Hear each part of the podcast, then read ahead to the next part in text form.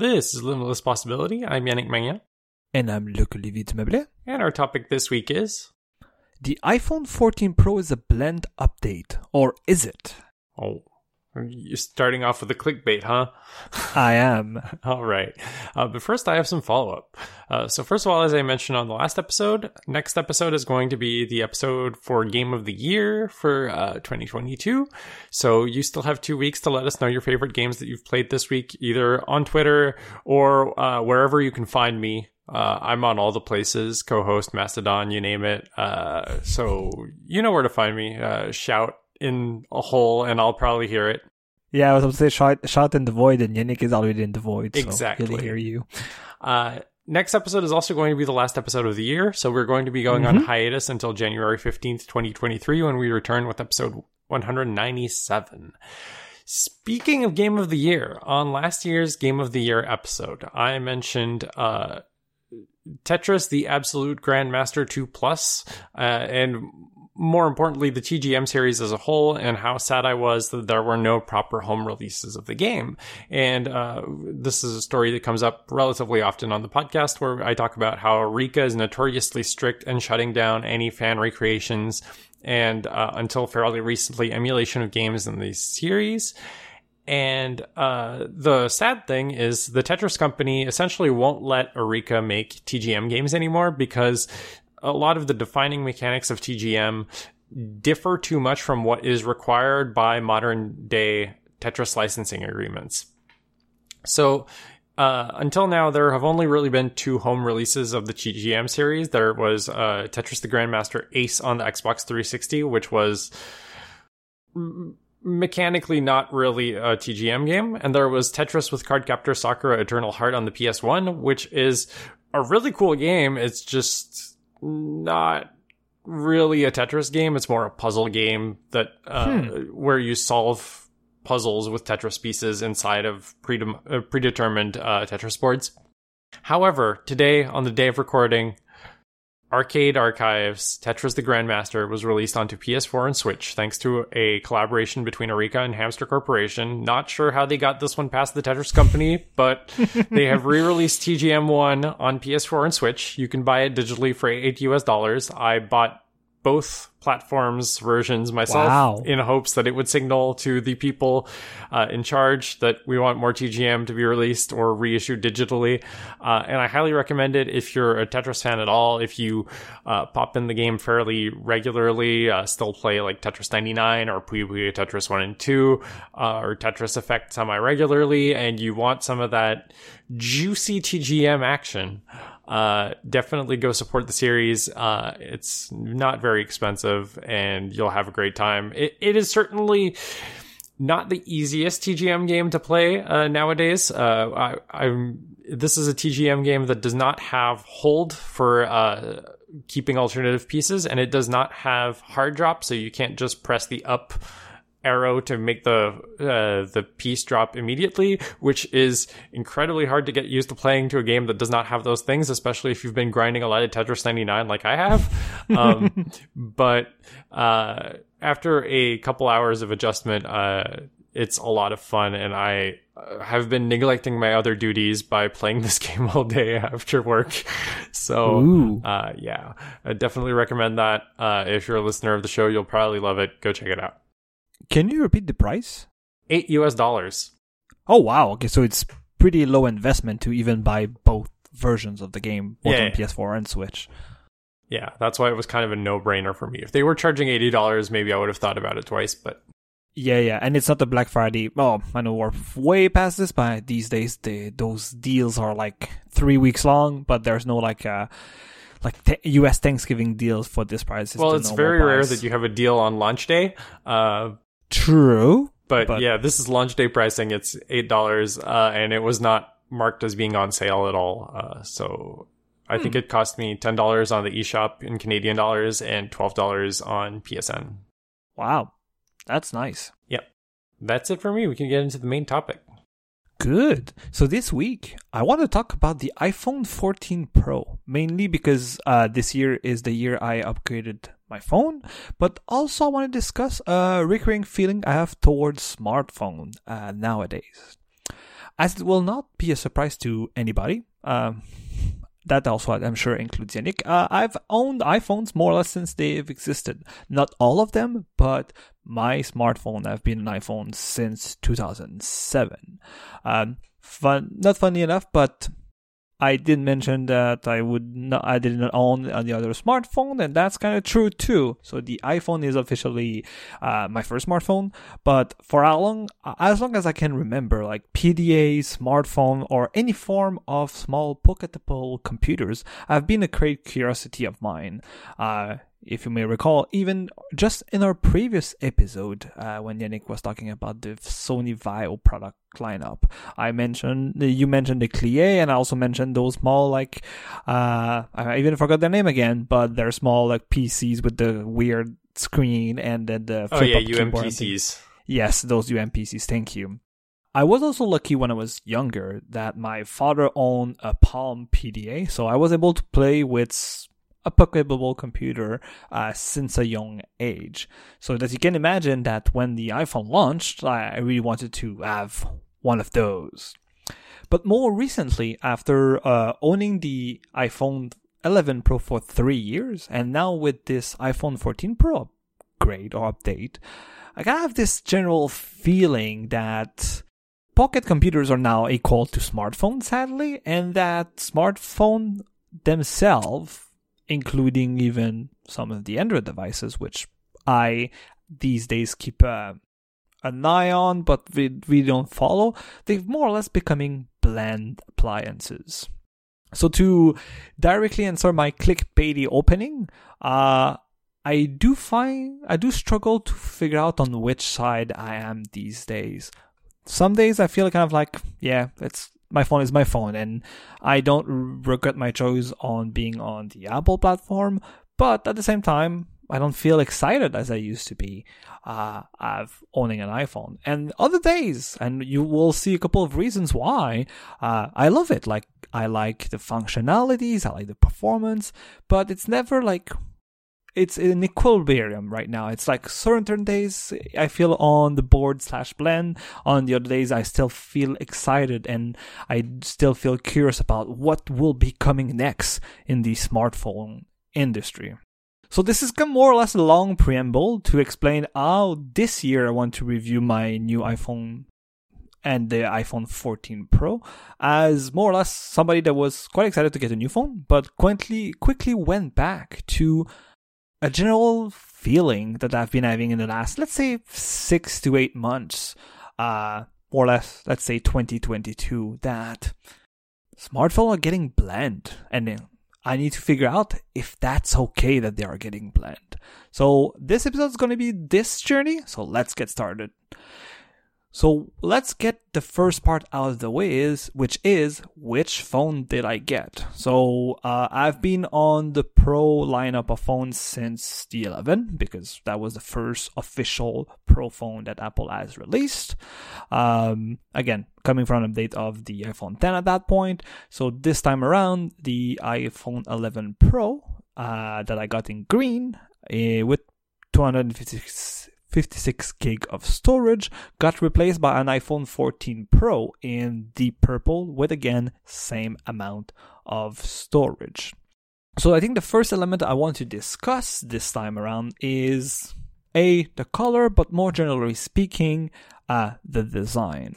And we will start with the color. I do really enjoy that for the past, I think, three years now, uh, that Apple is introducing one like flagship color for uh, their Pro lineup.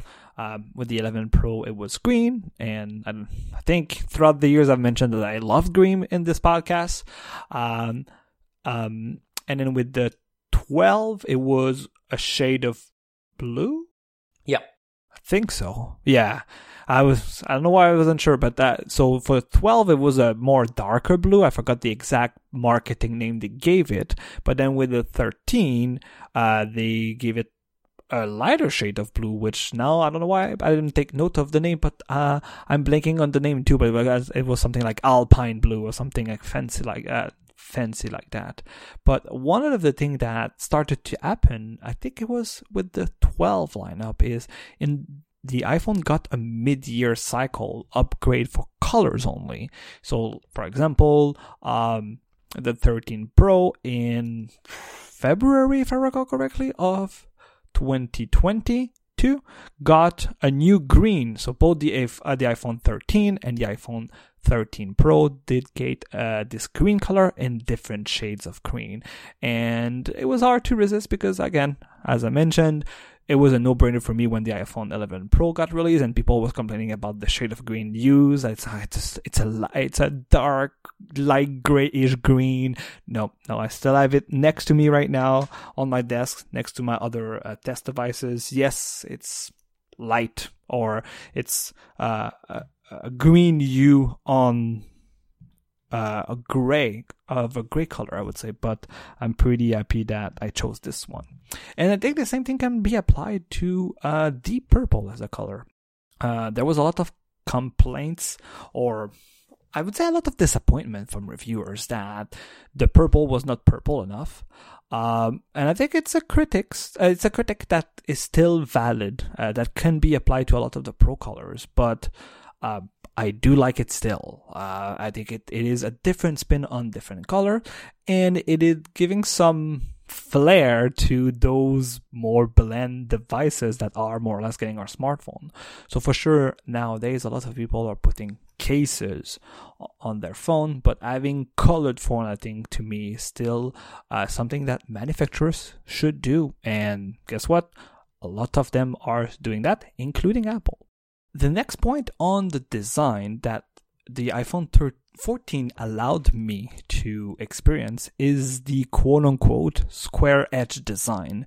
And the reason I put it in quotes is because it is not new. This is the third phone uh, in the new lineup or in the li- the the new square edge design lineup.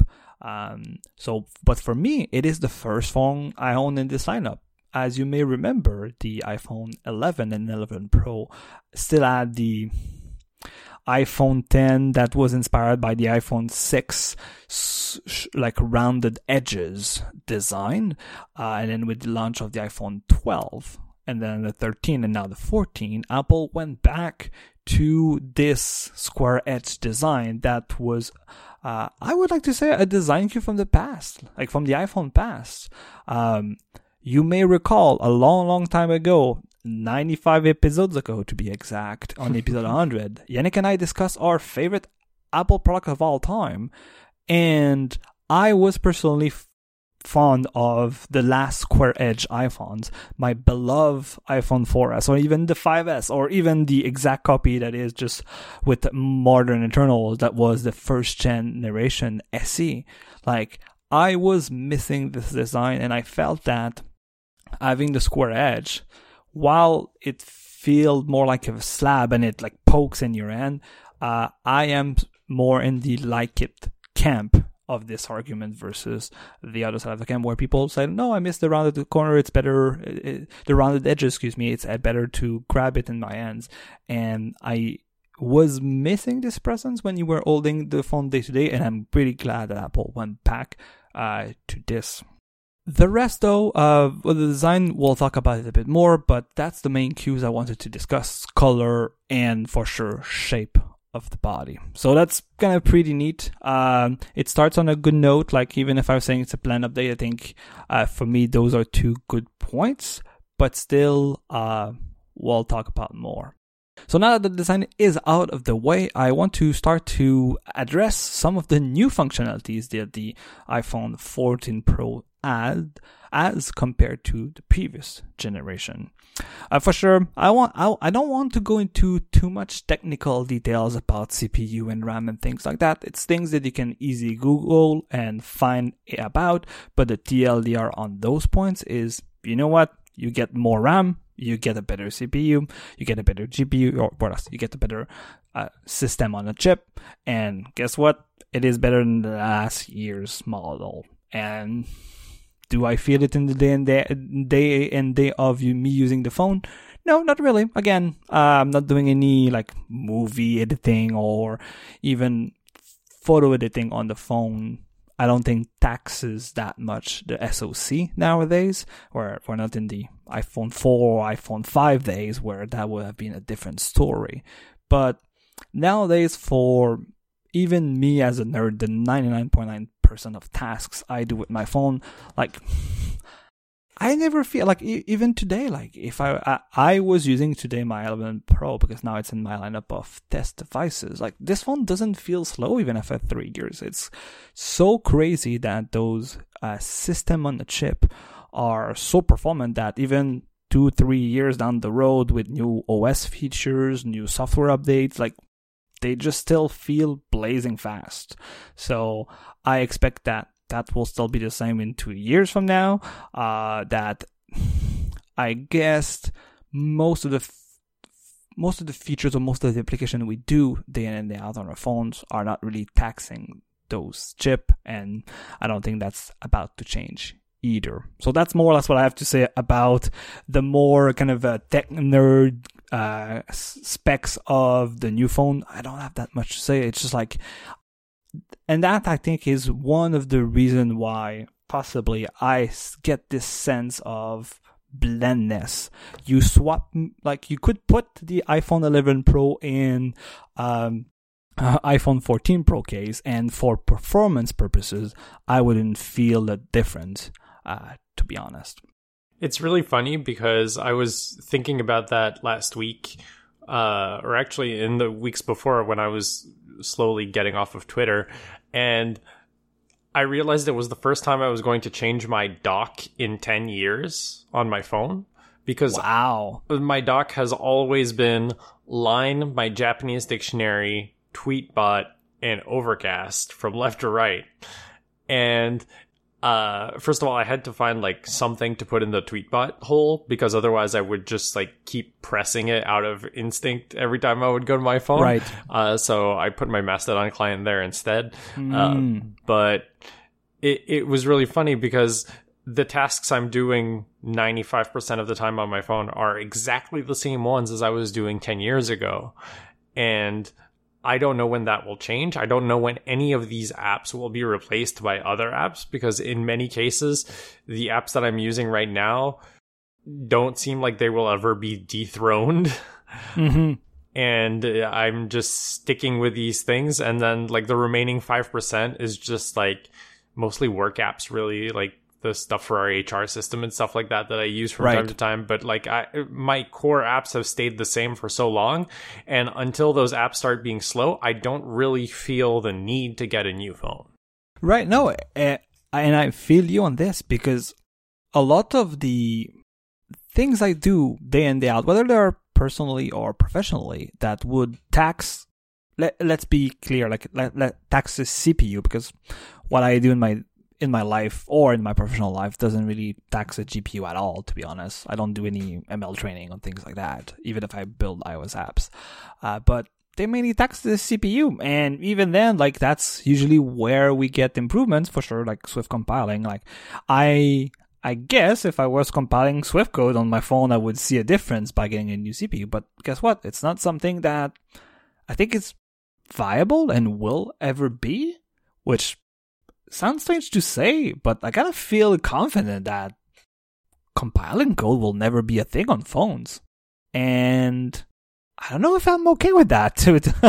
uh, yeah, I'm going a small tangent about compiling code on phone, and then some some of our re- uh, listener that has done that for once in their life, they'll be like, "Yeah, I've done that, and it's amazing that to get the new CPU." But I mean, I've done that, but it was a long time ago. I there was a brief time when you could actually install the iPhone toolchain directly onto the iPhone itself, and you could compile code for jailbreak purposes and whatnot directly on the phone instead of having to do it on a Linux computer or on your Mac or whatever. And Yeah. it worked. It wasn't especially fast, but it was No. fast enough if you were doing just like jailbreak tweaks or whatever. Like I wouldn't see myself building a whole app on it, but for small bits of code, it's fine. True, true, true. I, I guess what I'm trying to draw as a picture on a, on this quick tangent that I think we should wrap up is that to go back to what you were saying that the four same apps on the were and still are in the dock from 10 years ago is I think not just a, a sentiment that I have too is most people have a couple things they do on their phone and they just do that. And let's be honest, for a lot of people, including ourselves, is it is browsing either a website or data from an API, and that's not really that much intensive on any computer nowadays. So why why have the race to the best CPU out there, knowing that in most cases people don't take advantage of it? But again, we'll see where uh, down the road in this episode where I don't see the benefit, but I do because we know from what Apple has said that the new chips are being used for those purposes. But just by the small tasks I've been doing, not small tasks, I just by what I do with the phone, like the fact that the CPU is like what I think it was eight percent or eleven percent, I forget uh, exactly, but in the ten percent range faster doesn't change a thing in how I enjoy the phone or not. Speaking of new elements that you can possibly see a difference, uh, the first new feature about the iPhone 14 that I want to discuss that for some for some people can be considered a groundbreaking change is the always on display. Uh, and this is the main feature, I would say, uh, of this new generation of Pro iPhone. For some, and uh, I guess I'm spoiling part of the part of the that section, but for some, not me, uh, Apple adding an always on display is really a hashtag finally moment. Uh, Android smartphone and even most of the competition, uh, I guess famous, that's where we can talk about BlackBerry or even the Nokia phones from Windows Phone. Yeah, Windows Phone had that. They add that kind of display for years at this point. But like with any feature that Apple is catching on to the competition, uh, their implementation of Always On is, let's put it this way, Apple like or Apple centric. The main difference to what people may have been used on the other side, so on other smartphones, is that it's a black screen with a limited set of information and more recently recent generation have improved on that but it's not like what apple just shipped or there was a couple of uh, phones that did, but generally speaking, it is not. So the Apple Apple's implementation of always on on the iPhone 13 uh, 14 Pro and Pro Max is your exact locked screen containing the exact same information, but just in a low power state, in a dim state. You see your wallpaper, you see your notification, you see your widget, for sure excluding uh, any sensitive data, but what you expect to see on your lock screen is what you see when the screen is always on. I think it was someone on the talk show who said that technically like the iPhone's always on display is the only one that's literally an always on display because most other displays are just a partially lit display where only the certain pixels are lit up whereas Apple is the only one that is like no, here's your whole ass wallpaper uh, in the background, and we'll actually make sure to light to a small degree every pixel on the screen, which is you haven't really seen that. I, I can't say I'm a tremendous fan of well, either always on display is traditionally or this implementation. I'm the kind of person who wouldn't even enable on uh, always on display on the watch either. So mm-hmm. I I don't personally. I would turn this off. Uh, it's funny that you mentioned the watch because I'm still rocking my Series 4, which Same. was the last generation before always on display. So I have not experienced this. I only uh, transitionally or no, that's not what I'm looking for. But Tony has a Series 6, if I recall correctly. Uh, so I've seen an Apple Watch with an always on display, and I've seen people complain in my own also about possibly the impact on battery life or things like that. So, uh, to go back on the iPhone, it isn't like I've experienced, and we'll talk a bit more about. I've seen tangentially uh, those other experiences, but to me, this is my first experience with an always on display, especially on my main uh, my daily driver phone. I, if I recall correctly, like when I add a couple of Android phone around me, more or less around 10 years ago. That was at the inception of always on displays on Android smartphones or other smartphones, but they mainly started with like just having an always on clock, for example.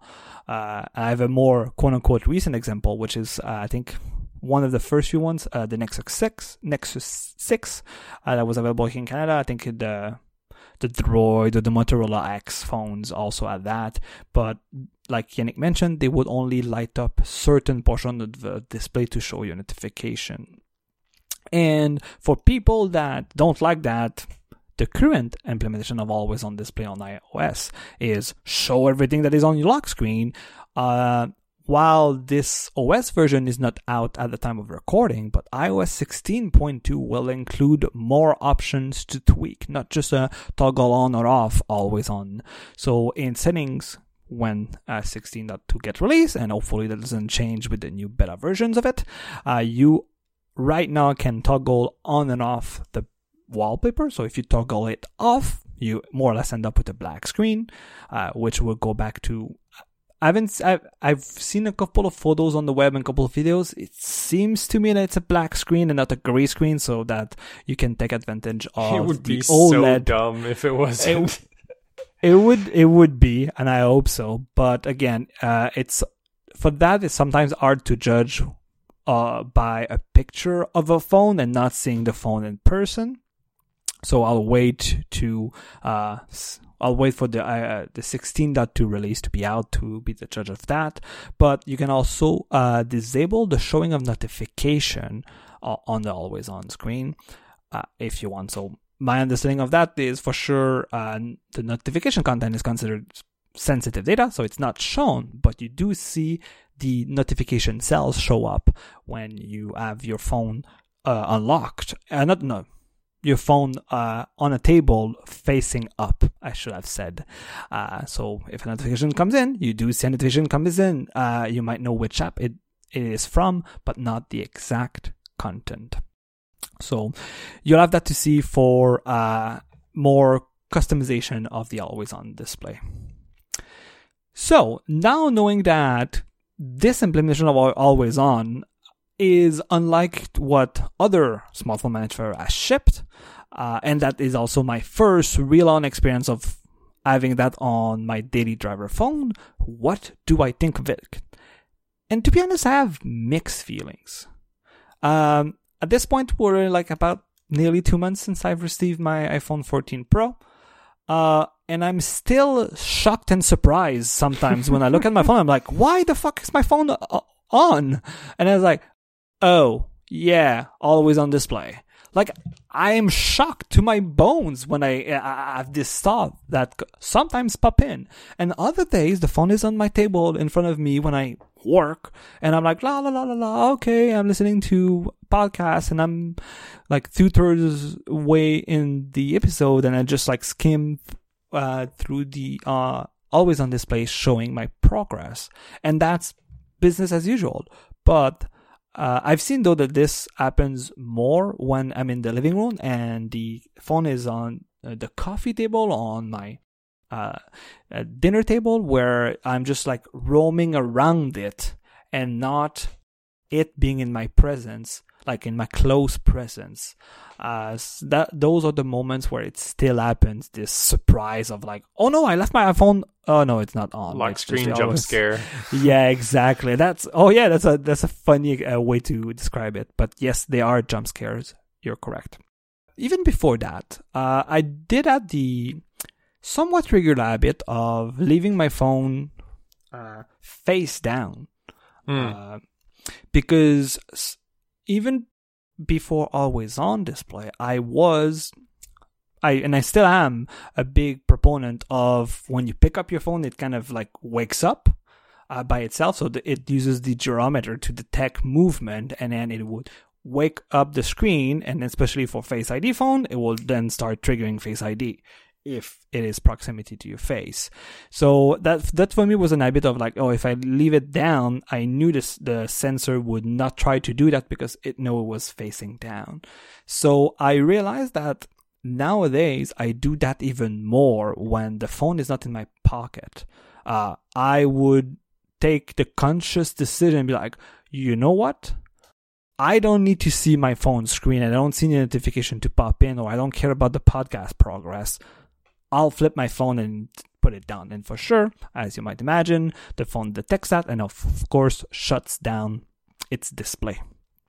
Uh, another one that is a great uh, or positive uh, jump scare is if you're an Apple Watch wearer and you leave your phone in one room and move far away from it or in another room, let's put it this way. I tried it uh, maybe about five meter ish, and uh, for sure there's a time delay for it to happen, but the iPhone and the watch will detect that they are not closer to each other so that the iPhone knows that you're not close to it so that there is no reason to leave your display on so it would turn it off. And this feature is quote unquote slow enough. It sounds bad to say this way but it, it for sure with Bluetooth connectivity and especially detection of length or distance between two Bluetooth devices is not really precise or fast. Uh, when you walk back close to your phone, you would see it like light up. Like it's not, it detects that you have been close to it already and it's already light up so, so that you don't see it. Like the first few moments I've seen, I was like, oh yeah, that's why it's like, turning it back on is because I'm close uh, back to it. Um, related last last point related to the habit of more or less uh, more or less uh, turning back my phone to uh, make it face down. Um, at this point, uh, I also recently updated to 16.1. I think this week, well, today. Uh, I have updated iPad to 16.1 uh, earlier this week, but my phone it was today. I don't have that much apps that take advantage of the always on display. Like I think I have a, uh, a, calendar widget, and then the two other widgets are uh, from Halide to quickly uh, launch their camera application.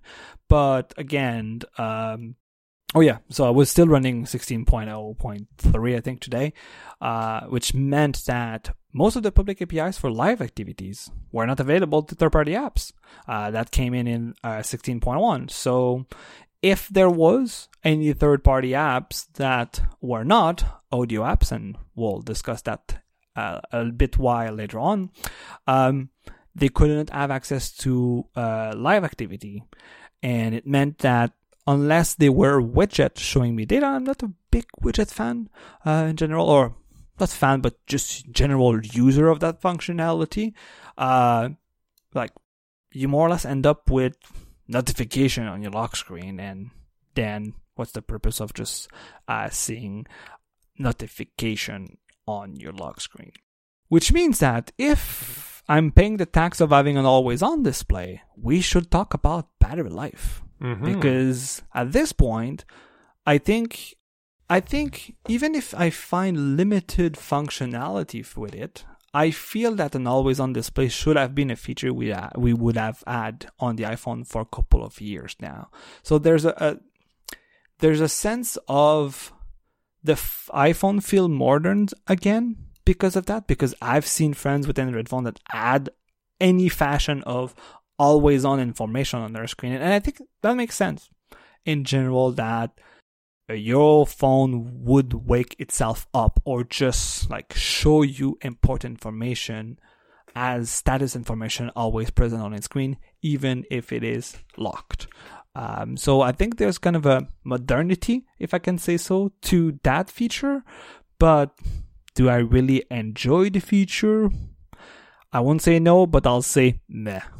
It feels like a checkbox that Apple is forced to take off because the market demands it, and yet it's so unappealing for like a big chunk of people.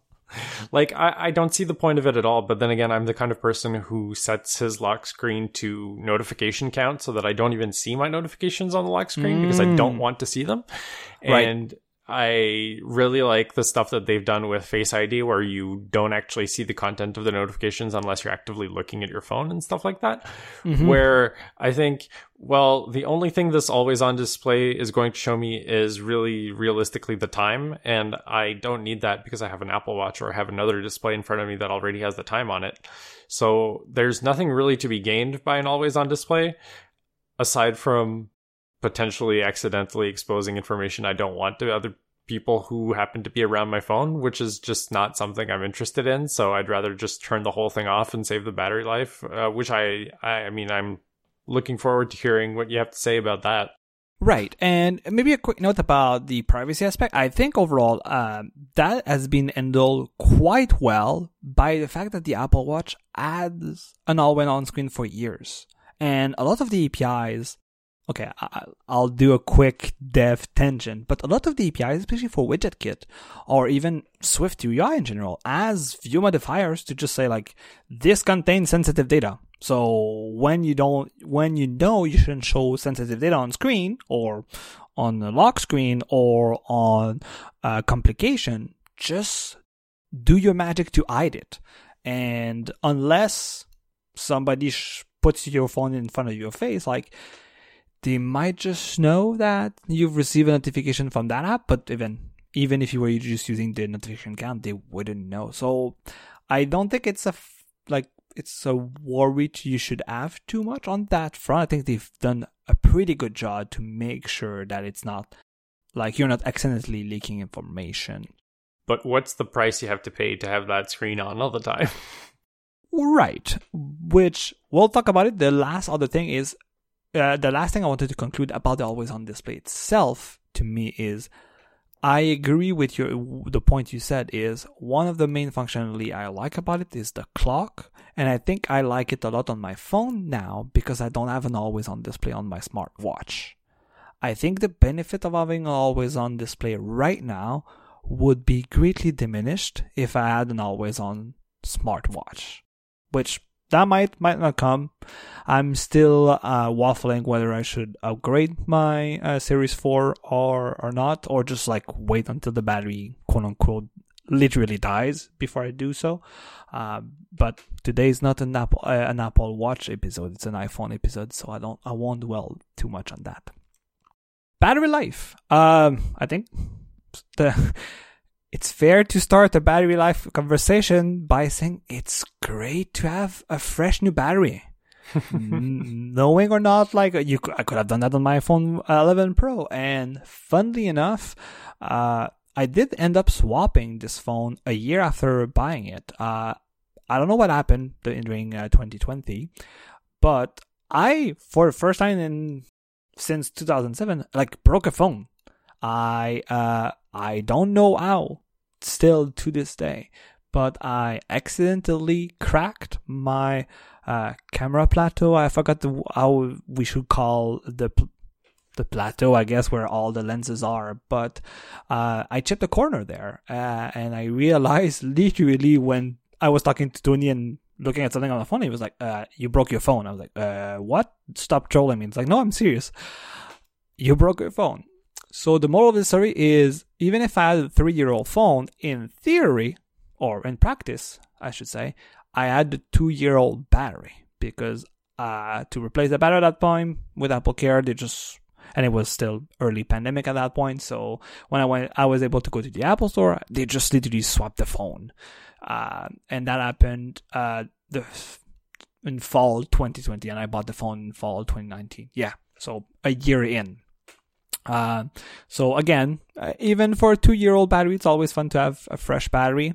Uh, I would say that I've seen some in back on the always on screen because it it kind of reminds me of older phones. Remember, like maybe the 5S, or I don't want to compare it to the 6S because the 6S battery life was really bad. but like iPhone 6, iPhone 7, like they had good battery life, even for people that are not like spending their whole day on their phone, like replying to tweets or like replying to emails. Like to somebody like me that their phone is locked most of the day. I look at tweets here and there. Uh, I listen to music or podcasts sometime during the day. I would still end up in the maybe the 35 to 45 range after the end of the day. Whereas with an iPhone S, uh, an iPhone 10, an iPhone, my iPhone 11 Pro, when it got a fresh battery, I would end up into the maybe 50 to 60 range, depending of what I've done during that day in the first, let's say, six months. Uh, with to before I uh, yeah before I continue on like what is my experience with the iPhone uh, 14 Pro, I would just like to know that I usually unplug my phone when I wake up around seven or eight during a normal weekday, and I put it back on its charger uh, around 10 p.m. ish again, based on weekdays. Uh, when I go back, to, I, I go to bed, or as I should say go to bed because I have the bad habit of looking at my phone in the bed, but really when I go want to go to sleep uh, is the best way to describe it. So it does mean that like 7 to 22 is like a 15 hour day. Uh, I would end up with a greater variance, meaning that I think nowadays I would get to between 40% remaining to in the best days for 55 60 but for sure if i'm a bit more conscious on the moments where my phone screen is light up and i should not care if about the data it's trying to show me so i try to make it face down i would be more into the 50 to 60 range which was like i used to have with the 11 pro uh, there's been a lot of reviews and a lot of expectation that the iPhone 13 Pro battery was pretty good. Uh, so people that are doing year-to-year upgrade have seen a downgrade for it. Generally speaking, for me, I think it reminds me of the 11 Pro. Uh, but for sure, if it's a day where I've interacted a lot with the screen, especially in always on mode, it's I think it's a it's in the lower tier of what I would experience with a flash battery with my previous phone. So to me, I think it's good enough. Uh, but I do miss the few months I had, especially with the 11 Pro and the iPhone 10, that I could, in most, in certain cases, with uh, light charging, maybe before going to bed, or putting into low power mode during the night, I could do nearly two days, uh, or at least like uh, the next day. I would need to be charged around like let's say 5 p.m. or around dinner time. Uh, it would be like maybe 5 10% remaining. So I I tried that more recently, and I had to put it on the charger mm, around five again. So it is achievable, but it greatly depends on how frequent the display is on. So I, I think here what I'm trying to say is your mileage may vary depending of your own usage of the always on display. Um, a lot of people have been mentioning online, generally speaking, because on iOS 16, you can now use the Taptic engine as a vibration feedback or just feedback when you type. Uh, mm-hmm. I had that on with the iPhone 11 Pro, and to me, it seems the impact was negligible, and it seems to be the exact same thing with the 11 Pro. Oh, uh, really? The 14 Pro. You found it negligible? Uh, with the 11 Pro, yeah. Oh, on my 10R, it's fairly noticeable, but I like it so much that I don't care, and I leave it on. Really? Yeah. What do you mean by like noticeable? Like you you see a big like 15%, 10 50% difference if you were to disable My it? battery is uh is in the low power area much earlier in the day than it was before hmm. I enabled it. Before I could get to maybe like 8 or 9 p.m. without hitting the low power area, and right. now it's pretty consistently around six or seven. Hmm. So a few hours less before it wow. hits like twenty percent. Yeah, yeah. Ah, okay. Uh, totally not my experience with the 11 Pro. Like I, I didn't realize like I didn't meant like felt that since iOS 16 launch that my battery life took a dive uh, on the 11 Pro. I think it's just getting old in general, so that's what I was feeling. Uh, but more than that, not my experience. Okay, so moral story with battery, I would at first, when I watch a lot of the reviews or read a lot of the reviews that like people were complaining about the battery life and always on, I'm like, you know what? I, I would have expected, or my, my first interpretation of that was like, really? Like, usually Apple is good with this, and I think they're still good, but for sure, uh, if you want to get the best battery life on those phones, I think it, it was the general consensus when they first launched and always on display on the watch is that you should turn it off if you don't really care for it and then maybe wait a generation or two and, will, and then it will improve i kind of wish that we didn't add that on the phone that with the experience of the apple watch that we would be able to get a it's a Gen 2 or Gen 3 type of always on display already, uh, even if it's the first phone that gets it. But it seems that with the bigger screen, there's still some things to be tweaked uh, in that department. Another thing I'm particularly uh, curious about with regards to the longevity of these uh, phones is the always on display's impact on display burn in. Mm-hmm. Because I know a lot of people with Android phones and uh, Windows phones and all of that stuff who have had burned in always on clocks and burned in always on notification displays. And I think that's concerning, but I also think that Apple's approach to have it sort of mimic an on display and not necessarily just being white text on otherwise black background kind of diminishes the likelihood of that happening compared to Android phones. Right. Um, but yeah, I would love to see like more extensive research. Obviously, uh, it will take time because these things don't just happen instantly. Right, and I think that w- that was the general consensus, even when Apple introduced the OLED display in the iPhone 10, was that don't put a, ba- a black background into your OS because then you'll end up with uh, outline of icons burned into your display. But if you just use your phone with a, a more colorful or uh, like a less solid color, especially black or gray or white as a background, uh, the techniques I guess that Apple is doing to minimize burn-in seems to work. Um, it's kind of funny you mentioned burn-in again because we discussed literally that about that today uh, yeah. uh, offline about the Nintendo Switch OLED, which I guess in the years to come we'll have experience because t- Tony recently bought the Switch OLED. Uh, so we shall see. Uh, and then I have experience with that with my LG TV that is experiencing uh, not a big amount, but some amount of burn-in after or yes, after five years. So, so yeah, my my grandparents have a completely ruined, completely blue television that has been burned into shreds as well. LG as well. Yeah, yeah, yeah.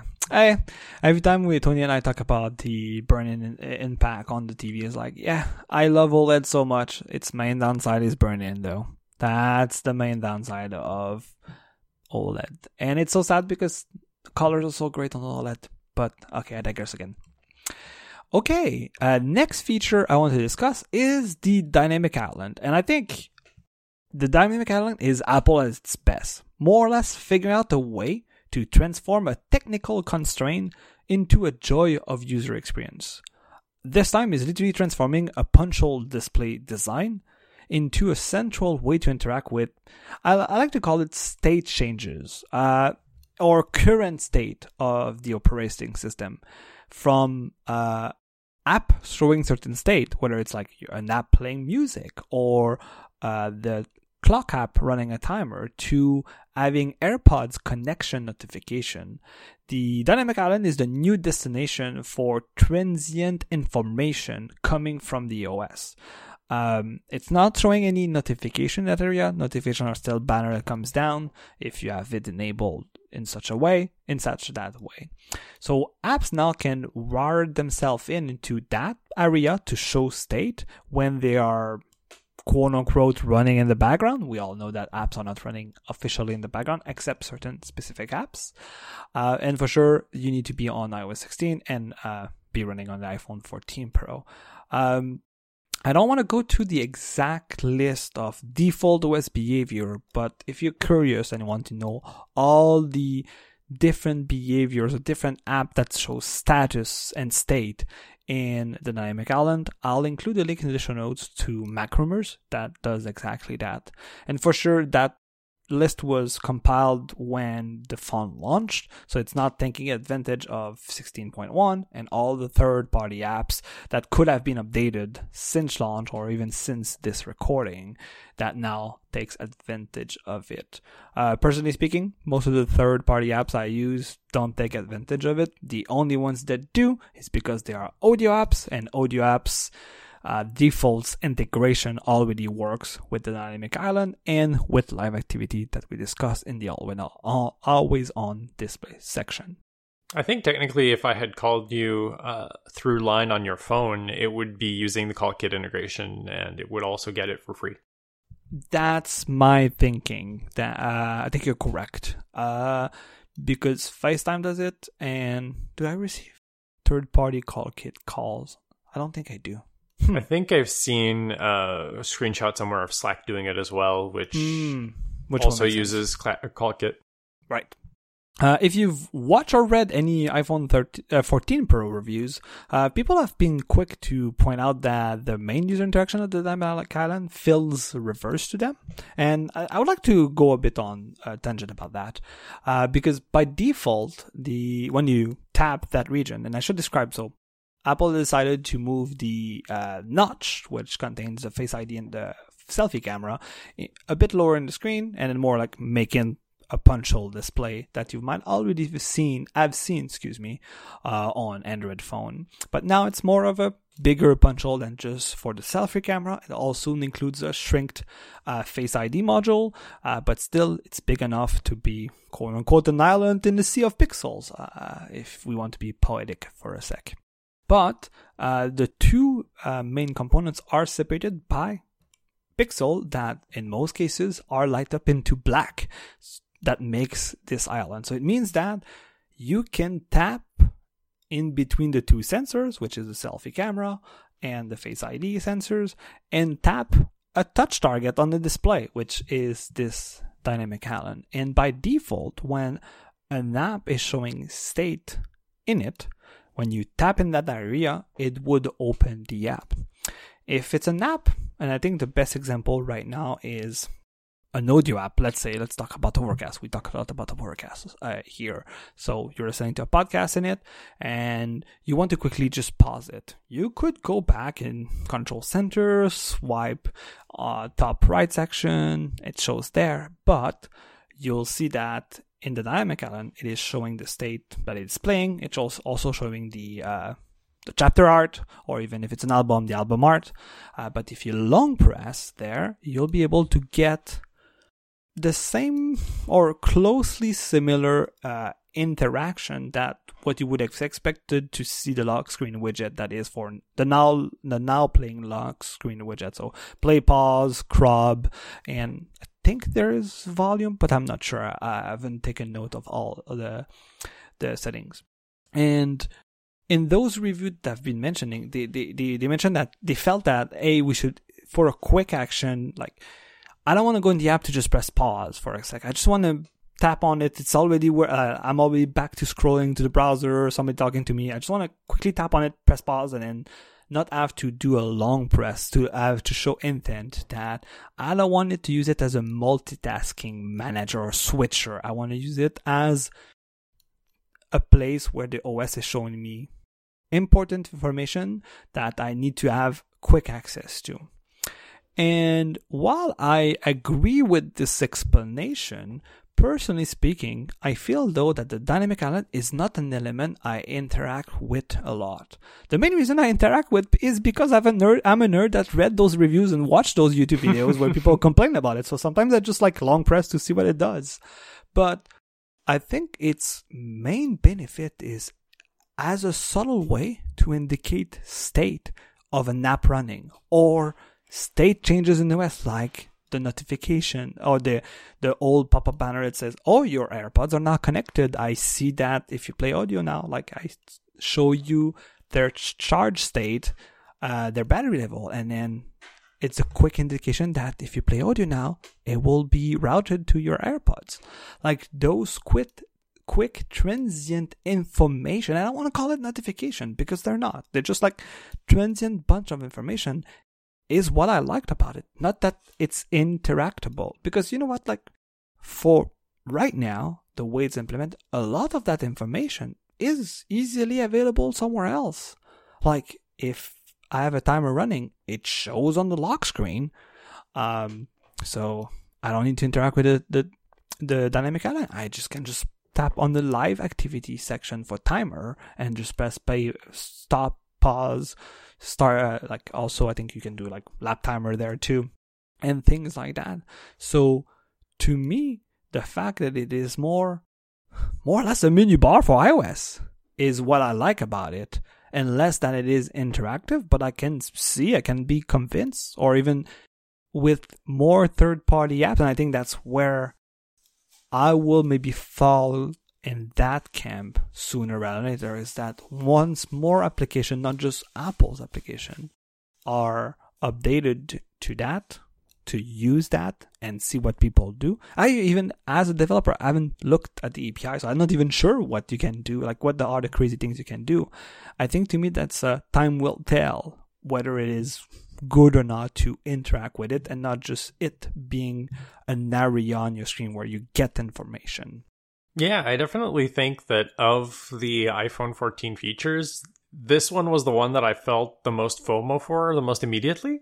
Uh, and I have a good example for this. Uh, we had provincial elections shortly after uh, the phones came out, and I had to go to the polling booth, and it was at some place that I wasn't sure where I was going. So I had the walking directions up on my phone, and right. I was juggling Overcast to listen to my podcast and skip around. I was juggling a conversation with you and I was juggling the walking directions on my phone at the same time. And this was still in the time frame where like reviews had just come out for this phone. Mm-hmm. And I was like, oh man, I could really use the dynamic island right now to just know if I need to turn here or not or whatever. Uh, and I, I just I, I felt like I missed that feature, and it was the first time that I was like, oh, this feature might be something that I actually want and it's the first iPhone feature in a really long time that has done that for me, uh, which is interesting, but still not enough to go shell out however many uh, a thousand one hundred dollars or whatever and wait three months to get a phone. No, uh, you're making a good point. I think while I don't want to car- compare it as a multitasking switcher or task, like a multitasker uh, type of application, I think it is a great element that takes like I mentioned, a technical, a physical constraint of the display and turn it into we know people do 10,000 things with their phone. So let's show them in real time what are those three things, not, not 10,000, that are happening. And I've seen uh, the state where the dynamic island ends up with two badge, one of each eye to tell you, hey, you're, mm-hmm. you're listening to music or a podcast, and there are driving directions or walking directions. Uh, I think at the time I was driving the direction, but I was not driving, so it was safe to look at my display. Uh, because I think, yeah, it was a moment where I was playing with my phone connected to CarPlay, and then Tony was uh, mm. driving. So, so yeah, no, it, it, and then it was like, oh yeah, I was talking or was like scrolling to Instagram or things like that. And it's like, oh yeah, it tells me about both of things. So that's pretty neat. Yeah, to be clear, like I, I wasn't wanting it as a multitasking switcher type thing. I was more interested in having it up there tell me, hey, now is the time to turn right or whatever while I'm looking at another app. I think that would have been useful, and especially now that I may be traveling more to Montreal uh, for mm-hmm. work and stuff like that. I'm going to be relying on those directions more. Uh, and it would be nice to have that kind of feature. But again, not a thousand dollars enough for me. right. I want to go back on something you just said about the dynamic island. Is it's a nice feature, but it's not something that would make you shell out for an upgrade. So let's talk about the feature that will make you shell out for an upgrade, and as and it is the camera upgrades. And in, we're going to have an interesting discussion about that one because I have not used the camera on my phone in months. interesting and i could possibly not say that directly because i still use it uh, here and there but uh, for sure the photography journey of the last year has uh, made some change to that. But i don't think it downplays what i'm about to say which is in recent years camera upgrades have been the are the area where you see most changes between iPhone generations, yes. and I put an S here because I think year per year to year, no. Two years to two years, yes. Three years to three years, definitely. Mm-hmm. Four years to four years, like my goodness, like it's leap ahead. You need to at least skip one year to see big difference, and even some moments. I think, for example, uh, going from the I'm not trying to make a mistake. So the iPhone 7 to the iPhone 10, where we got the telephoto lens for the first time, and even from the iPhone 10 to the iPhone 11. No, that was the 10s in between. Let's ignore the 10s because the 10s was doing some weird like filter thingy. Go Google it, you'll see what I mean about your skin tone and things like that. Yeah, but yeah. The 10 to the 11, which is now two years, you got the first time where you get the ultra wide, and then in be- since then a couple of upgrades to all the lenses, a couple of tweaks to the telephoto lens, and then now the big changes that is for this year. And for me, like I'd say for me, but I think looking at my friends, for a lot of people, camera upgrades are the major driving factors to upgrade to any new phone whatsoever. Like, if I see people just like, oh, they go get a new phone contract, like, oh yeah, but you know what? This phone, like, the camera is way better than my old phone. Like, it is something I hear frequently, and not just from nerd friends or camera nerds. Uh, and I would even say that, like, if I reflect, and that has been broken this year, but still, if I reflect on my lack of buying a new digital camera for more or less the last 10 year, which again, I know that has been broken this year, but still, uh, I did the math and it took 12 years for me to buy a new DSLR, and it's not even new. It's new to me. Uh, this is directly attributed to the leaps made in phone photography uh, by just getting a new iPhone, or I wouldn't even say just by getting a new phone. Even if you don't agree that I think the iPhone uh, D is one of the best camera phones, like you could have done the same thing with an Android phone from any brands, and you would have the same big upgrades every two or three years. For a lot of people, in most cases, the phone is the cameras you always have with you. Uh, I I think I mentioned that in my previous photo episodes, but in late 2019, just before the pandemic, uh, I went to Disney World and my iPhone was the main camera for this trip. We had a whole episode about that actually. I forgot if I think it was the the iPhone 11 uh, Pro review episode yes. that we did about that. I wasn't sure if it was a photo episode or the about the phone itself. We talked about that trip though, quite significantly. Okay. Okay, I wasn't sure. Again, uh, after 195 episodes, my memory tend to forget about things, even if I search through my show notes or my notes that I write. Uh, but uh, one note that I'd like to note though is even if it was my main camera, we did pay for the Disney photo package. So it does mean that I have some DSLR photos, but not taken f- by me. Uh, but in the end, like I bought the iPhone 11 Pro just before leaving for that trip. And if I reflect about that trip and see what I would do nowadays, like, I don't think I would repeat the experience, not because it was a bad one, but now because I feel I had quote unquote better tools. I would definitely uh, bring the Fuji X100S, uh, but don't get me wrong, the iPhone 11 Pro would be an amazing complement to that camera. Uh, and the main reason that is all about the new sensor behind the wide camera. Quick note, uh, quick tangent. I want to note. I'll mainly name it the wide sensor, the wide lens.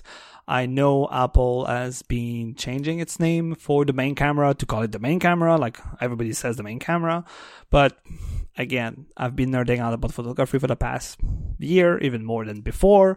And to me, 24 millimeter full frame equivalent focal length, that is the main camera on the phone, is not main is wide. Uh, so uh, again, I know a lens closer to 50 millimeter is what what is considered a normal lens, which normal main makes more sense or cl- is closely related to me, even if that makes still uh, not really much sense. But I'll still call it wide because 24 millimeter is wide, more or less. So, uh, if I mix it up and then you hear me talk about the main camera, the wide camera, they're the same thing. So back to this sensor driving this wide lens. Um, the main upgrade is it went from 12 megapixel to 48 mega, megapixel. And tonight, today, this week, I don't want to go into like full on technical details like quad Bayer and what is a Bayer sensor and blah, blah, blah. But I know smarter people have discussed this tech in great details, uh, and I would like to include another link in the show notes from the makers of Halide, the amazing camera app. Uh, so in that post, uh, Sebastiaan de With uh, dissects all the technical aspect of this new sensor and all the other niceties of the camera. But TLDR, what does it mean to have four times the number of megapixels, but more or less ending up with 12 megapixel photos in the end is that the new sensor uses 4 pixels and aggregate the light information it captured to make one pixel. So you end up with way more light information captured, which in theory and also in practice, when this has been implemented previously, whether it's in other phones or in other cameras, it does mean that you have a a light signal, like a digital signal that is less noisy to compare to just have one tiny pixel on a tiny sensor uh, that is gathering light and also gathering light for the three subpixel that is green, red, and blue. So now that you have four pixel doing that exact same job, in practice, you end up with more light and better light for the same amount of light present in your life or when you take a photo. So it does mean for better quality of pictures. So, like I mentioned, you still end up with 12 megapixel photos. You can ask to uh, get to 48 megapixel photos, but in the Apple default camera app, you need to use their Pro RAW functionality. Uh, for example, uh, in the Halide blog post from Sebastiaan, uh, he was mentioning that you know what third party apps can ask to save a 48 megapixel JPEG or EIC, EIC format of uh, uh, format file. So if you want to do that without having to save, I think it's a 75 megabyte, a megabit, uh, no, it's a 75 megabytes or 80? I forgot, but a big file, let's put it this way, uh, because you're using ProRAW, uh, you can have a compromise by using third-party camera apps to do that, but with JPEG compression or EIC uh, compression. So again, I understand that my explaining 4 pixel is a simplification of a simplification. For that, I strongly invite you to look at the blog post on the Lux.camera website, uh, which I think is pretty long to read, and I've had great fun to it. Uh, but for the sake of conversation, I think that's the main thing you need to understand is if you have four sensors listening and being and taking their data aggregated into what used to be one sensor, you more or less end up with a better signal, which means in the end for photo sensors, better photos. It reminds me a lot of the same technology that we see uh, going on in upscaling technology that we discussed when uh, I was talking about the MetalFX upscaling during mm. WWDC. Same kind of idea, just applied to actual photography instead of upscaling stuff. Except in this case, we're actually creating a smaller image. Right. But I think in the end, what does it really mean for you, somebody that takes photos with your phone and don't, do not doesn't really care about the technical aspect of how a camera function? It means less reliance on light mode in low light situation, and that has been one of those where ah moment. So because the sense, the lens, for sure, the lens I think is also helping for this, but for sure the sensor is bigger and can capture more light.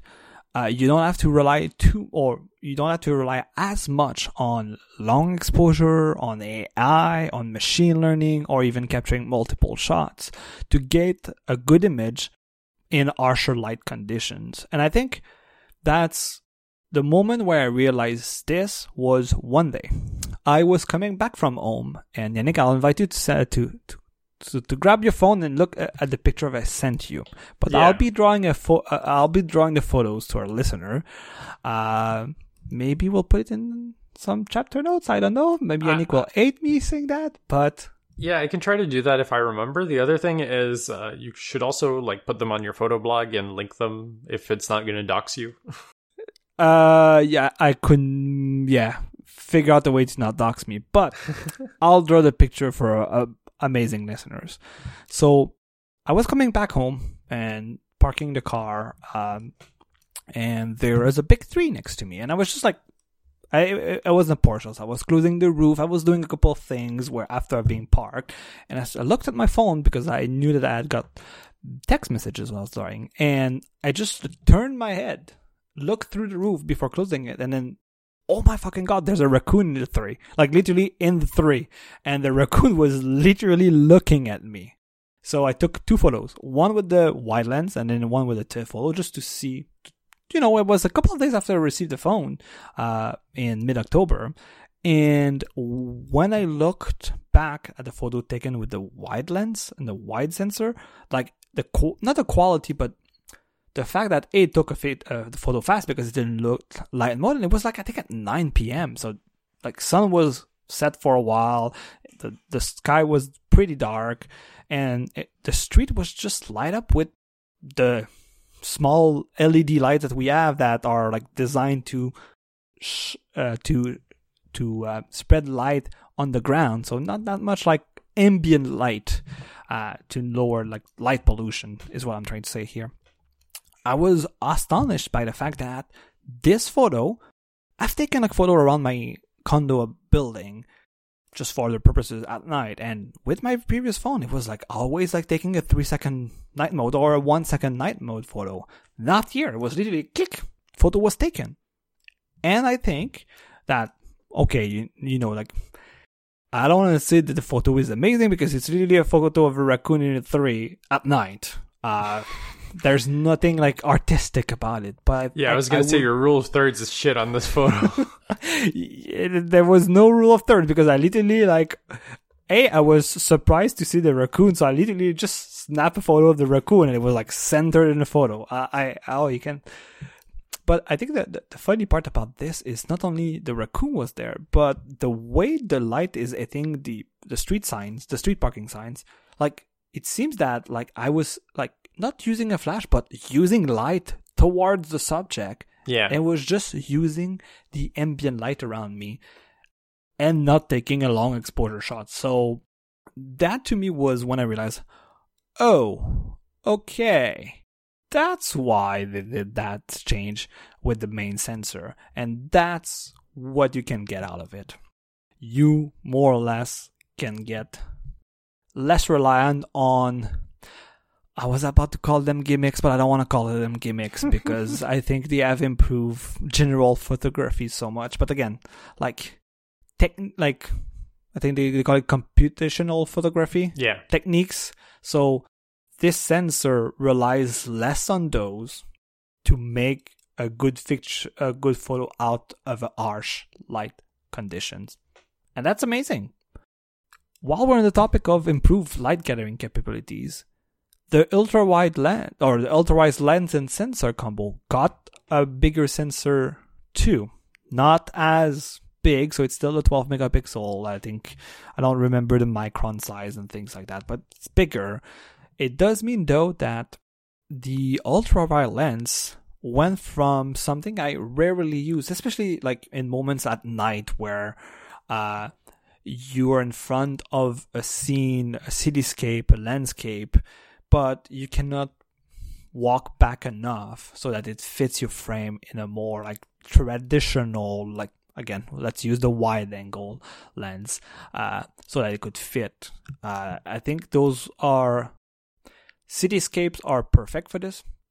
Happens a lot uh, whether you're visiting a new city or you're just out with friends having fun at night, uh, you would have to put more or less an X on the ultra wide lens at night because it would end up with like the painting effect look where there's so much noise cancellation and then mm. sharpening put that the photo looks like a painting, not like a photo. Um, and I think that was the main downside of the ultra wide, especially on the 11 Pro, is it required a lot of light to give you decent quality. Um, and couple of photos I've sent to Yannick is that uh, a week, a weekend, the last weekend, there was a Christmas train from the CN company that was going by uh, in Montreal, and when the train was stopped at the station, um, we were able to see the the the Christmas theme wagons. Uh, but again, as you can imagine, such activity and especially they were I think stopping at two train station in Montreal, there was a shit ton of people. So I couldn't like walk 10 meters back to try to make it f- fit into the wide lens frame. So I decided, you know what? I heard that the ultra wide camera is better in low light situation. And again, while they're not the most artistic pictures, just to remind me of this event and show pictures to friends, I think they they went from being passable to oh crap, I'll just delete it, it's not so great to they've been good and they would be perfect to share on social media and not to print like 8 by 10 things like that but they went from not working to being good enough Uh, and it means that I think it will make me use the ultra wide lens even more. i i it will remind me that it's a viable option, which was something that I would tend to forget uh, with the 11 Pro um, because it adds similar downsides as the telephoto lens, which required a lot of light uh, to work correctly. And that, that to me, that's where I'm a bit disappointed in those upgrades, is because the main sensor got a great update. That's amazing. I will never complain about that. The ultra wide got a great upgrade. And you know what? It's not the lens I'm used, so I'm really curious to see what I can do creatively with it on my phone. But a lens I know I was using a lot, and a lot because when you take photos of your friends, you're even if it's just random photos and it's not like full on portraits, it's still portraits. And the telephoto lens is really good at that. But sadly, uh, it seems that last year and even this year, uh, this is some this is a lens it's a lens and sensor combo that didn't get that much love from Apple, and I'm kind of disappointed by that. Especially like it's since yeah, it's since the normal phones of the iPhone, the normal iPhone lineup got the ultra wide. Like I still don't get why Apple put only the ultra wide on uh on on the normal phones. I kind of know why because it's better for selfies, but it's not selfies if you're using the back cameras. but still, uh, but to me, I cringe so much, and you do you. But if you use digital zoom, please God, don't do ever that. Like when I see family members that that just pinch to zoom, I'm like, no, no, no, no, no, no, no. Eh, it's okay to take photos with your phone. I have zero problem with that. I do it all the times. But please, for the love of God, don't do a digital zoom because you'll just destroy your photos. And by not having a telephoto lens or by having a shittier telephoto lens, that's what Apple ends up doing for you. Is in a lot of situations, especially in low light again, they will swap back to the uh, main lens and then just do a digital crop like yeah. a 3x crop and maybe it's now that that is now going to be better uh, with a bigger, like a, a higher resolution sensor. And that's literally what they're doing for the new 2x mode, which is they take 12 megapixel out of the 48 megapixel sensor and then just do a crop. Which for that, did I do 2x photos? I don't think I've done too much 2x photos, but that makes sense in theory. You still have lesser quality compared to what you would get with the quad Bayer functionality and blah blah blah. But you would end up with photos that look like it, they were taken from an iPhone 13 Pro that had a more normal sensor, but just at 2x, not at 1x if we use Apple's Pearl lens.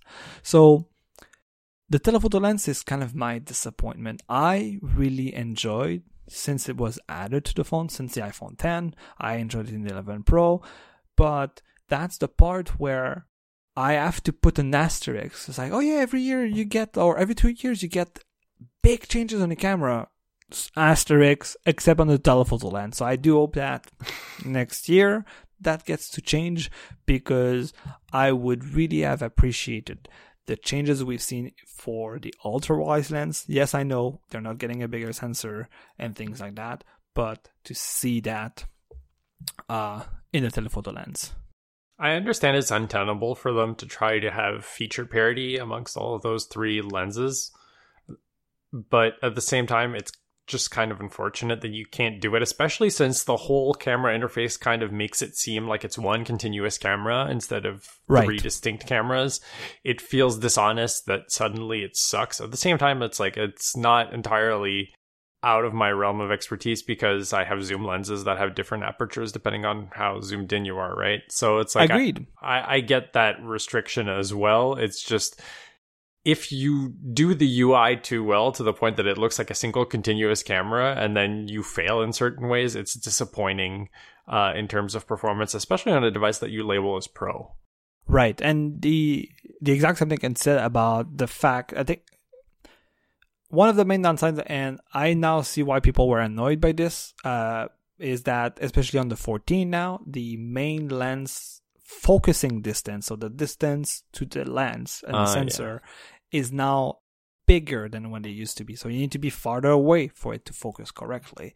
And to circumvent that, Apple is now more aggressively, even more than on the 13, switching back to the ultra wide lens in macro mode. Mm. And I've seen that. Like I think one of the, what, what I knew that was coming. So one of the features I, I want to enable the, the setting that shows you the macro badge so that I would know, but it's so jarring as a switch that you kind of know.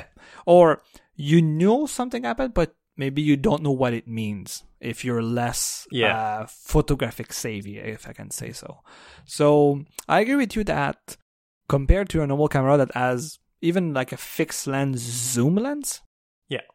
like you zoom, you know you zo- you're zooming because your finger is going tighter on the subject because you're zooming, or you're going more loose because you're zooming out. When the phone does it automatically, I know for most people it's fine, but again, uh, not something that I per- particularly appreciate.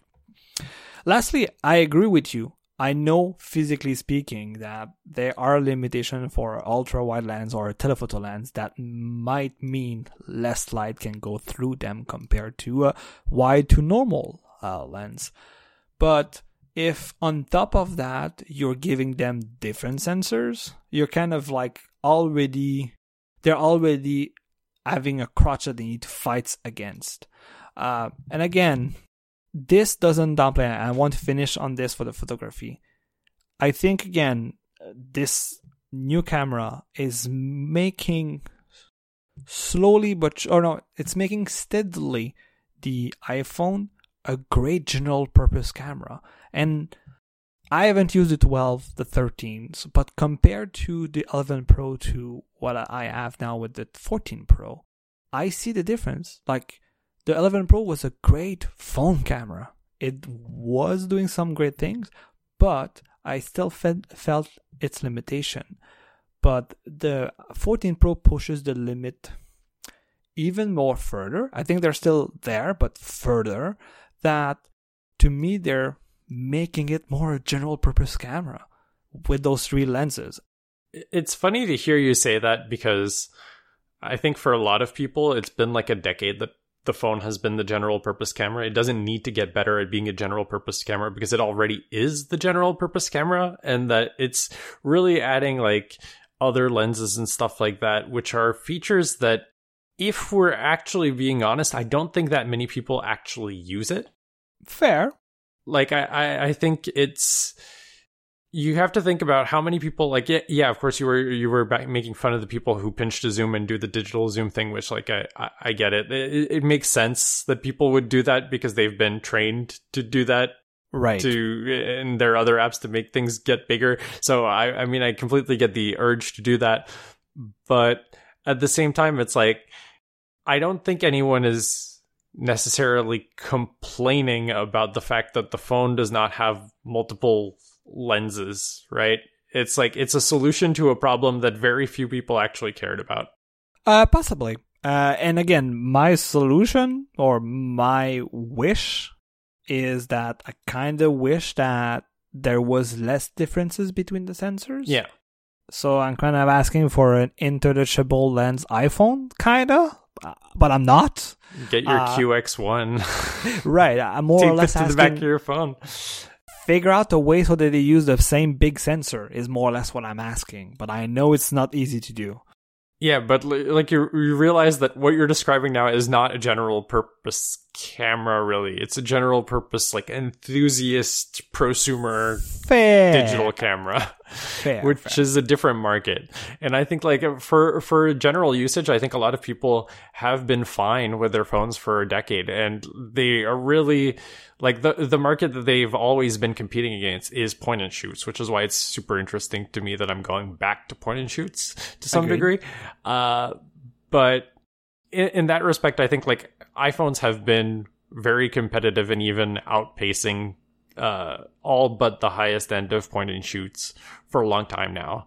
And I think for a lot of people, it's just a cherry on top that their phone is better after they upgrade it after three years. But I don't think anyone is actually sitting there with their list of these are the points that I want to be improved in the camera for the Fair. iPhone to finally replace my point and shoot camera. like it's you've, you're No, already I- not using your point and shoot anymore. Like it, you're, we've gotten to the point where the only people using point and shoots are big fucking nerds.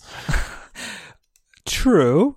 Uh, if I sounded like that's where I was thinking about, that's not what I was thinking about, or that that was not my intention. I, I what I meant by I think a general purpose camera is to say the improvement in low light performance that the iPhone got, whether it is from computational photography or just sensor tech or a sensor physics or lens physics, means to me that like they fixed their last problem. That was, if we compare to literally five years ago, that was the Achilles heel of phone cameras, low light performance. And you know Mhm. what? I think with this, especially on the main sensor, with this difference where you more or less need an, like those computational photography feature when you're literally in the middle of the woods, like that is an edge case of an edge case. And I think if you're just hanging out with friends in a bar, like the last two, three years of iPhones have been so good for these scenarios that that's why, to me, I should have removed. I realized I should have removed the quite close. It's, it's just making it a great general purpose camera. And I'm still surprised, and I, I think that's why I kind of downplayed this sentence a bit in my note. Is I'm still surprised that even to this day, I still feel the urge to say that that even if more or less the phone camera are near perfect, that I have to re-emphasize that you know what, like you don't need a DSLR even if I like DSLR or mirrorless, like that's a different story that I'm sure we'll discuss in future episodes. Don't get me wrong. I, I guess the the point you're trying to make is that the camera is now versatile enough to handle most photography situations, regardless of whether or not these are situations that you would actually find yourselves in regularly. Like I, I don't think like this is one of the things that kind of bothers me about the way that the iPhone camera is marketed is like you'll see them like shooting these fancy portraits of people and I'm like nobody wants to shoot a fucking portrait with their phone. Like I I get that it's possible, but eh, eh, are Maybe you a, real not a fancy portrait, but think about it. That's what we do with our phones. I take photo of my cats. They, they can be called portraits. I take photo of my friends. I take photo of B. They're all portraits. They're just not fancy or artistic. I, I guess that's portraits. just like the weird thing that I've fallen into in the last year, and I, I sort of have a feeling this will tie up into your conclusion later, so I'm not going to go expand too much on it. But I feel like I have become much more attached to unitasker devices in the last few years, and that if I am trying to produce something that I actually care about, I will gravitate towards one of those devices, unless it is a matter of I need to shoot this now, and the only thing I have is my phone.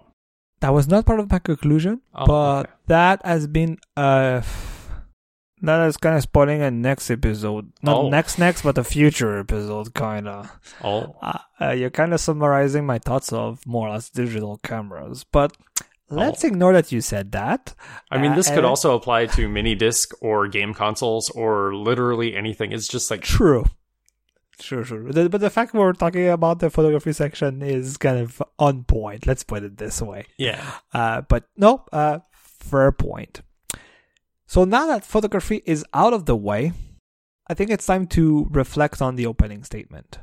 Why do I find it bland in the end? Even if more or less I spent the last, I didn't look at the time, but let's say 20 minutes talking about photography and it being the main or the major argument why I more or less like this phone. The other parts, like dynamic island is nice. The always on display is nice. But I think you've mentioned it quite succinctly that they're nice. They kind of feel like a checkbox to be checked. They also feel like a reason to upgrade, and they kind of are. But they're, they're not changing the applianceness of the phone. The the phone still does the thing that it did great three years ago. Great. It still does your email great. It still does app browsing. It still does twittering great. And that's kind of why I call it an appliance. Is we shouldn't think it's a bad thing to call an appliance to me, when I now use this word, and especially throughout this episode, yes, I call it blend, but it's a blend technological appliance I rely on daily. If Mhm. I wake up tomorrow and I press the power button, it will work. And I know I will work. I have to rely on it and it does its jobs there perfectly. We can always find things to nitpick about and we just did that for the last 5 minutes about photography. but that's why I think is my downside is at this point I feel and I'll use the word iPhone, but I think you can even put in the s- s- Samsung blah blah blah blah blah or even Android phone. I think smartphone nowadays are too perfect. the problem they were trying to solve has been solved. Apple solved it. You're, you're correct. And I think that's kind of maybe why I'm a bit reminiscent of the old days of rapid iteration because some might be called bad iteration. Let's talk about, we can talk about a couple of ones like the non flush headphone jack on the original iPhone. What the hell? But they were still imperfect iteration. They were not, that was bad, but most of them, they were just imperfect. Those iterations add soul. I was listening to our previous episode again and I was like, man, I remember when you asked me the question. I was like, like, would you like Sony to have succeed, or you're just happier that Sony failed? And that's kind of what I feel about a lot of tech these days, including smartphone. Is problem is solved. So what do we do now? It's really interesting because this lines up very well with something that happened on Select Button earlier this week, where somebody uh, who is an iPhone user and is thinking of changing their phone has been saying, like, is there any reason really for me to stick with iOS? Uh, because I feel like there's nothing exciting about new phone upgrades anymore, and I just want more novelty in my life. And I'm thinking of switching maybe to a folding Android phone or something like that. Uh huh. And I think that's very interesting because it reminds me a lot of people who nostalgia post on the internet and post like, uh, wouldn't it have been cool if the future had looked like this? And then they post a photo of the VAIO UX uh, UMPC that we talked about last week. Right. And I'm like, well, I'm sorry, but that's a shitty product. Like we all know deep down inside, it's a shitty product. It has no battery life. It runs Windows Vista on a three, uh, on four inch screen.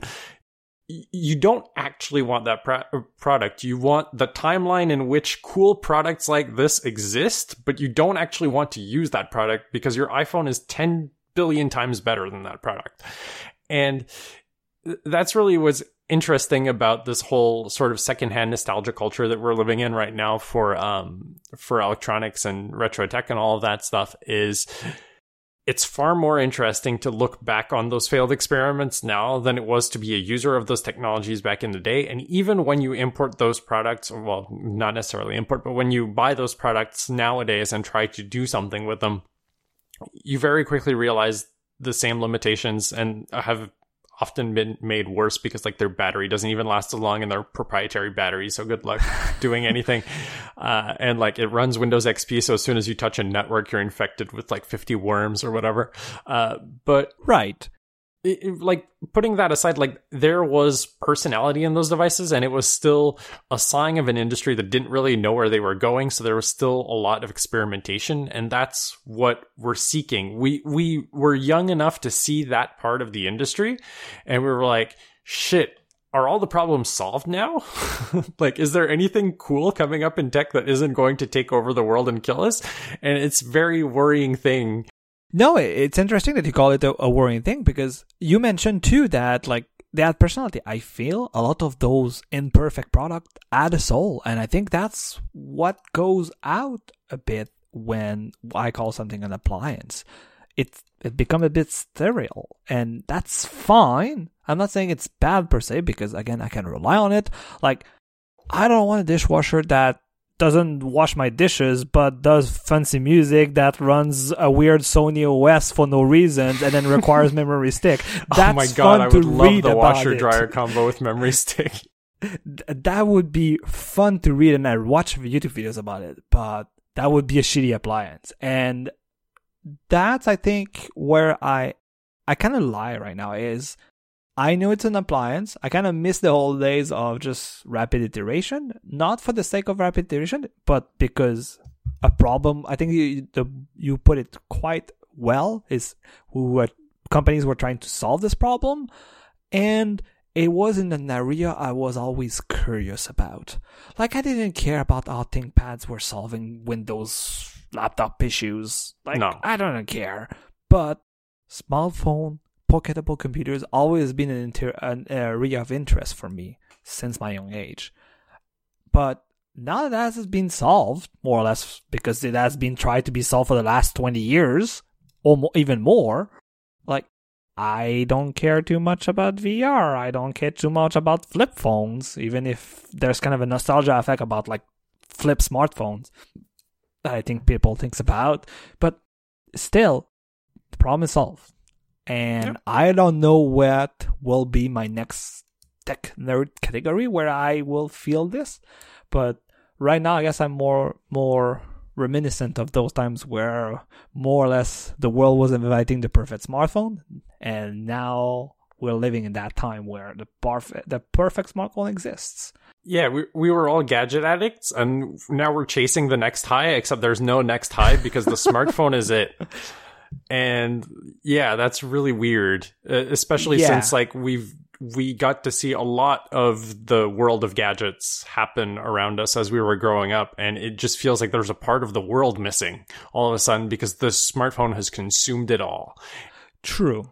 And don't get me wrong, like you can be a big VR fan, you can be a big like I don't know what next gadget is around, but I think VR could be considered one of them. Yeah, Like, pretty much. Uh, you I can mean, be one like but it's not me like don't get me wrong like we're watching like we've quoted in the past year a lot of uh cathode ray dude videos because they're all about like camcorders photography gear like computers because that's our niche where i'll say we because yannick and i we talk a lot about this but like that's where we are that's a side of gadget we're fond of But if if you even just look at all of the videos that Cathode Ray Dude has done over the I think three years for his most recent run Mhm. of videos he's made, like think of how many of those devices you do all that shit on your phone now. Like your phone is your camcorder, your phone is your computer, your phone is everything he talks about has been replaced by the phone, and that's why like there's this hole in our lives that is just like where is the excitement from this constant